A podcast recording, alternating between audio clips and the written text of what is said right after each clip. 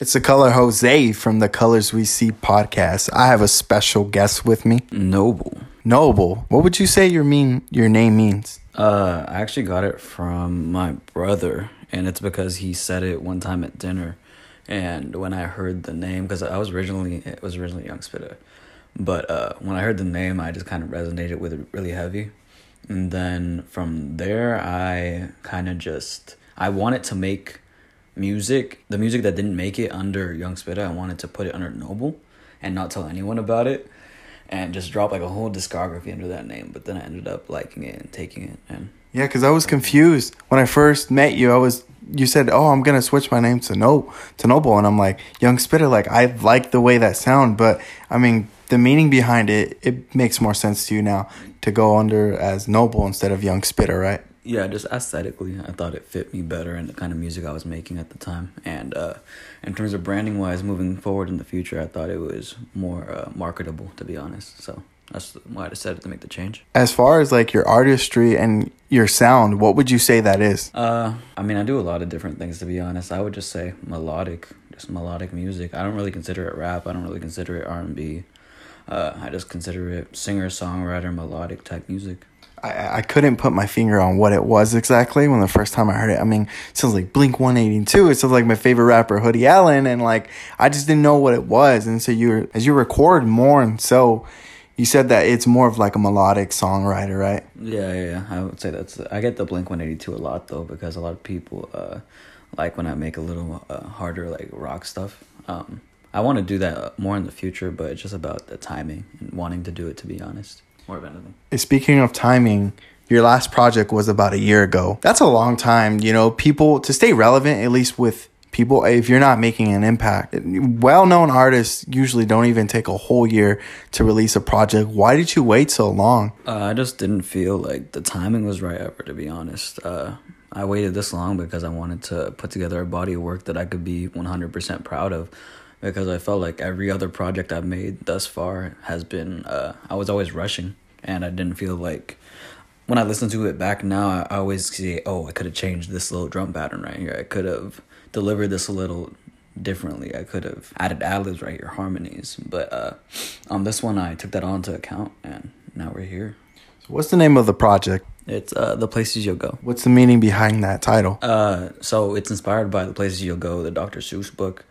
Um, but it's essentially just saying this is where I've been. This is what I've learned from these things that I've experienced in my life from the all the places I've been, and now these are the places I'm going. So, what places have you been then?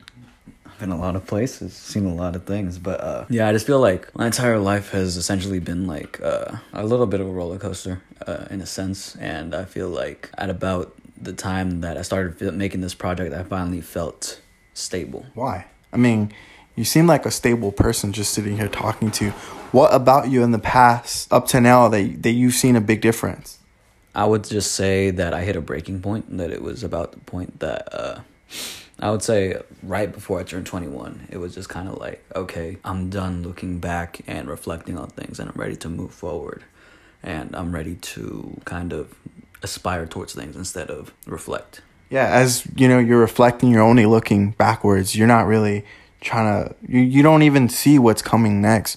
At that moment did you see what was coming after your reflective state? No honestly if you would have told me a couple years ago that i'd be doing what i'm doing right now i would have laughed at you. I would never would have guessed it. So what are you doing then? I mean i i know we're here in the undefined recording loft as ness likes to say. You told me this earlier. Um you're in charge of ness.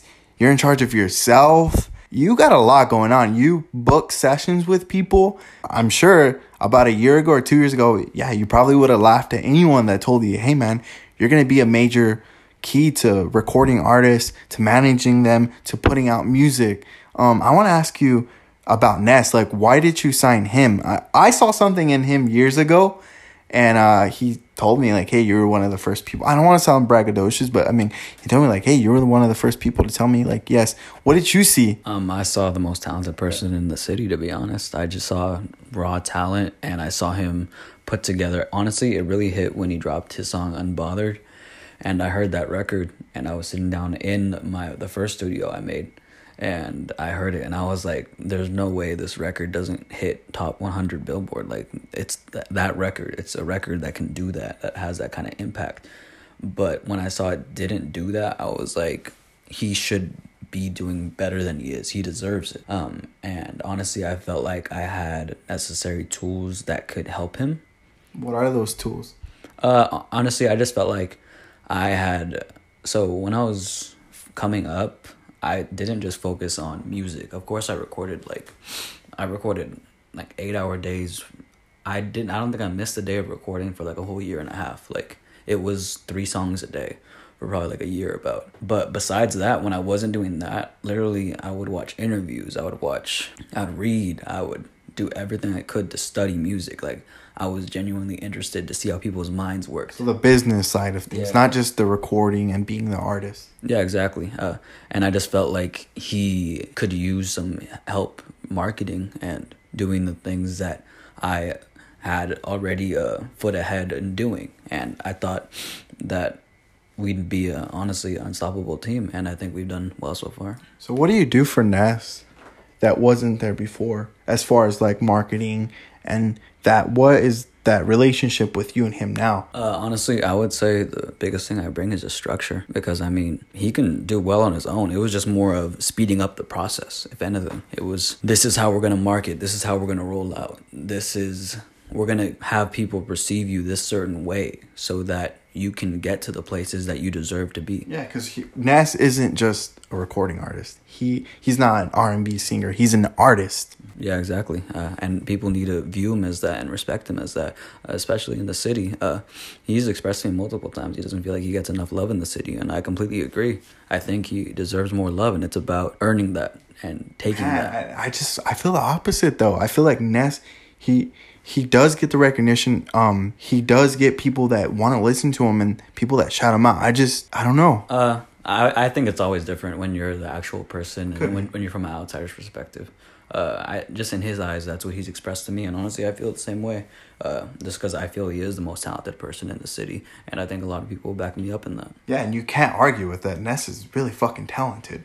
Like he's the most talented. Like when it comes to artists, like versatile, like being able to like go and rip something up on one track and then go to the next and completely do something new. Yeah, he's crazy every time that I've recorded with him. It's just it's an experience to be honest. It's not just a song; it's an experience. So you are doing this business. You you got this record label going. You're working on this album in a whole a whole span of a year. How new is this studio that we're sitting in here? Uh, this was made less than two months ago. Uh, it took about two months to make. Uh, a lot of the work done by me, a lot of the work done by uh, my dad's business because he owns a construction business. So, yeah, Epic Construction. locally. shouting them out. So during that process, you're recording the album and you you don't release anything besides like the the track with Chuck, which man, I, I want to talk about. How did that come about? Uh, that kind of came about because of my friend Ryan. I always wanted to work with Chuck, but uh, Ryan had put together this thing that he wanted to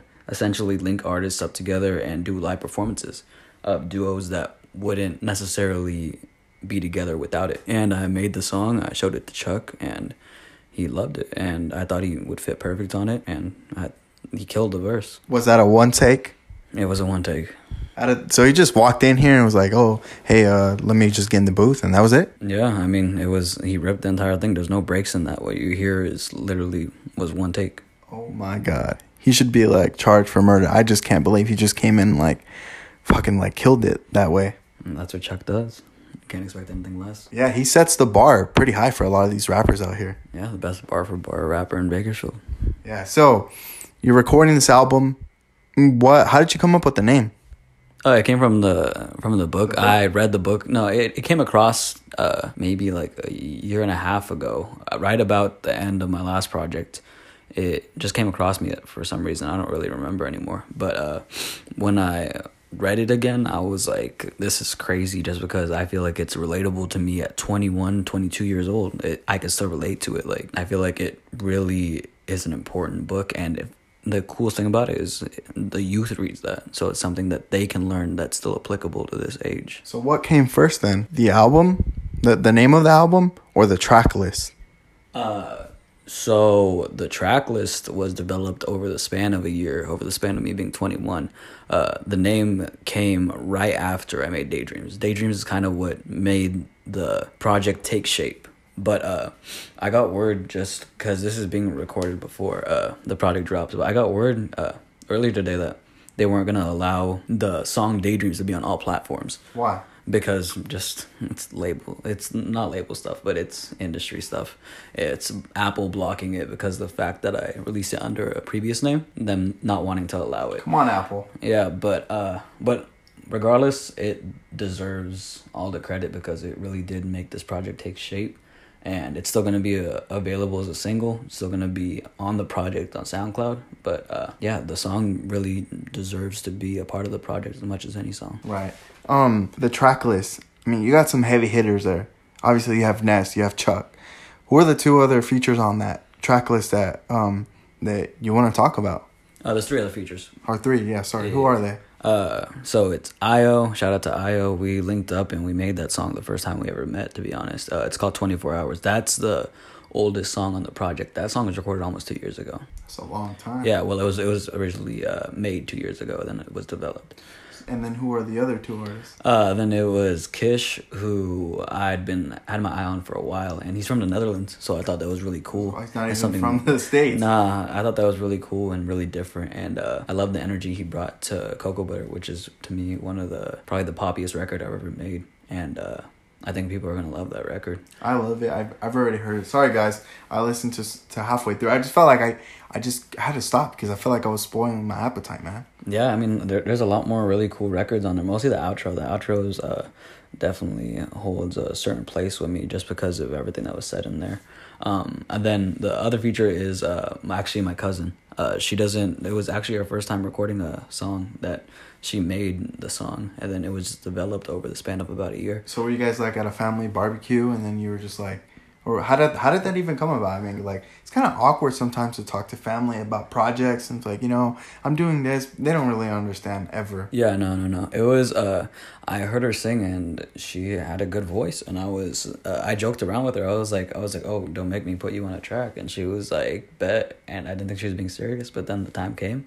I was like, "Hey, I was like, I have something written if you want to come over and perform it." And she was like, she's like, "Let's do it." But uh yeah, I think she killed us. I honestly think she washed me on it, but that was probably one of the most frustrating tracks to record to be honest. Why? Uh, it took the most time. It was like hours on hours on hours of recording with that song, just because uh, there's a lot of layers, a lot of harmonies. If you listen to the song, you and really take it apart, there's a lot of different things in there that you can hear, and uh, the length of it too is pretty long. So So why the harmonies and all the layers instead of just going in and just rapping or you know singing rapping? What? Why that? I think uh, a lot, uh, at least industry, a lot of people will tell you the difference between a good song and a great song is the details. So I really made sure on this entire project to take the details into account. That's why also why it took so long. What would you say the details are then? Like the devils are in the details. We're letting it out. What would you say those are then? Uh, it's literally every sound and it like uh for every single beat that I hop on, uh, I'm taking it apart. It's never I'm never just getting a beat and copy and pasting. I'm taking it apart and putting my imprint on it. And also my engineer, my engineer did amazing work on this entire project as he always does. Like Who is that? uh his uh, well his engineer name is Mixed Waves. He goes by Carlos though. Um, but I've known him since I was a kid. But he does amazing work. Uh, if it wasn't for him, honestly, I wouldn't be anywhere near where I am today. So you mix with him, and that's what I was gonna ask you. Do you have any inside producers to work on the project? Do you produce all your stuff actually? Uh no, he honestly he co-produces everything. Okay. Every, every single almost except for 3 4 records on this. So 8 songs essentially. He co-produced. So okay, so is he in the industry? Uh honestly, he's not in terms of like the scene here in town and all that. Uh not necessarily, but that's because he just he's like me. He stays low key, he keeps his head down, he works. So I mean, outside of this project, I just want to ask you one quick question because I saw this recently on Twitter.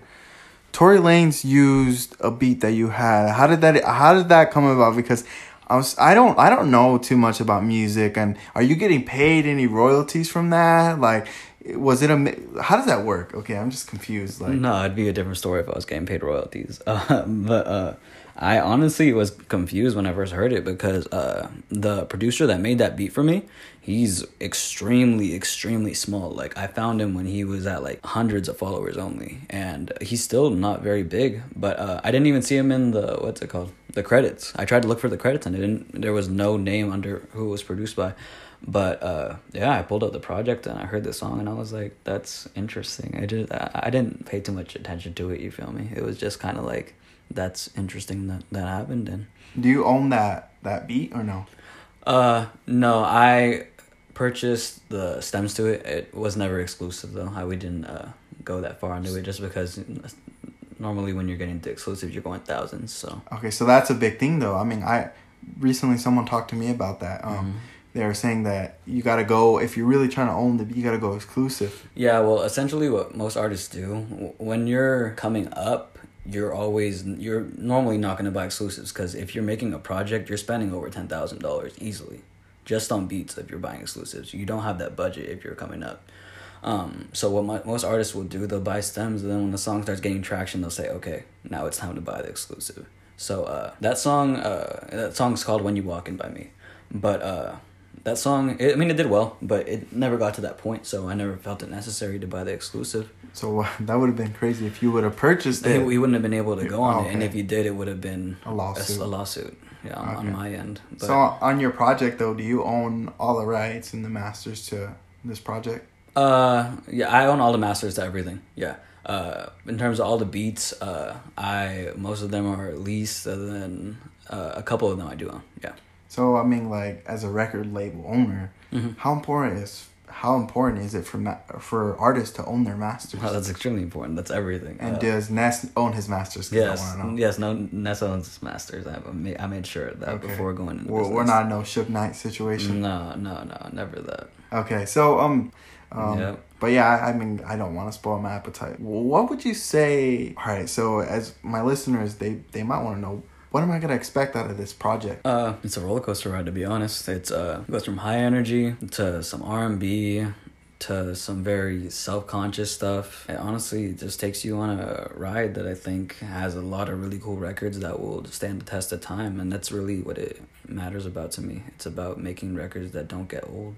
You know what's crazy though about the test of time is that when you're creating, uh, you know, when you're creating something in terms of what it is that you're creating, oftentimes people say, "Hey, I'm gonna create something the test of time." But I think what really like plays a big role in that is the colors that are in front of you, like the the as far as the creative process, like what is around you? Because obviously people when they listen to music they hear color right? Um and i want to know the color palette what was your color palette while you were listening to this album what would you say Uh, it's very bright colors, just like the what's it called? The cover depicts. Honestly, that's why I went so bright, and it's such a different change for me because usually I like uh, dark colors. If you ever see me outside, I'm usually wearing black. I'm usually wearing dark colors. I try to switch it up these days, but most of the time it's dark. Uh, but yeah, it's a lot of blues. There's some reds in there. I would say there's only, but essentially to me, there's only one sad quote unquote simp song, even though I don't like considering it that. But uh, yeah, I tried to stay very upbeat, tried to stay very happy because that's honestly the mind state I'm in these days. instead of just like your past you would say that you were creating like much more darker Yeah, it was for a very long time. It was just very, uh, very reflective music, and this is the first project I would say I've made that it was more of I'm moving past that, and this is where I'm at today. This is how I think. This is what I hope you take from this. So that's what you want your listeners to take is the fact that all these experiences maybe they could relate to them Yeah, yeah. That's always. Uh, I think the goal. And the goal is not to put up crazy numbers. The goal is not to do crazy things. It's more of just take this for what it is. I enjoy this music. I hope you enjoy it. I hope you can relate. And yeah. now do you want to do crazy numbers though uh, it would be nice. I mean, it, it. Honestly, I used to think about that kind of stuff, but I feel like when you get wrapped in all of that, it it takes the fun out of it. It does. It just kind of makes it saturated and makes it feel more industry than it has to be at this point. Because this should be the point where you're having fun and creating around people that you want to create around, rather than saying, "Oh, this isn't gonna do this much numbers." Uh, and that's a battle I had for a long time. It took a very long time to get to where I am now, to where I don't think about that. See, I, I feel like someone would say something else about what you're saying because a lot of your stuff sounds like it can be on the radio. Someone could say, "Hey, like, I, you're really what is radio?"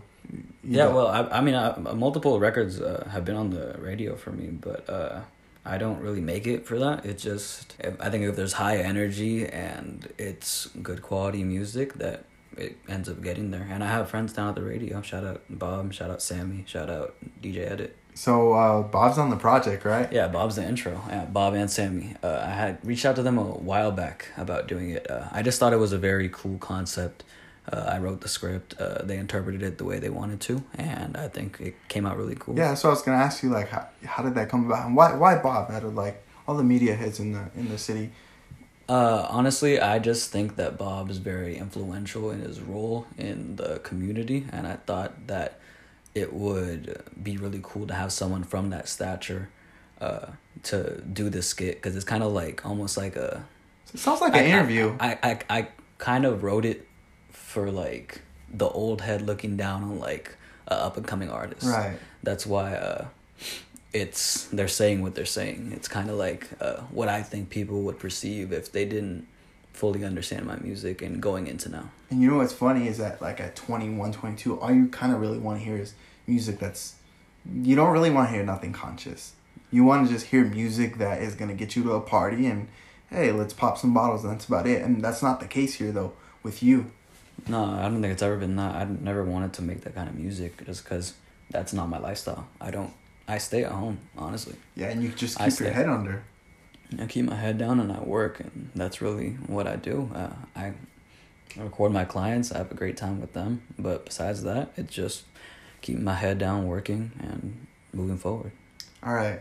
One last thing. Uh, might have some more music dropping in a couple months, but we'll see. Want want more? Like how the, how how the project does? No, there's some there's some Easter eggs hinting at some stuff, but I'll let people take that apart for what it is. Oh, so what are they?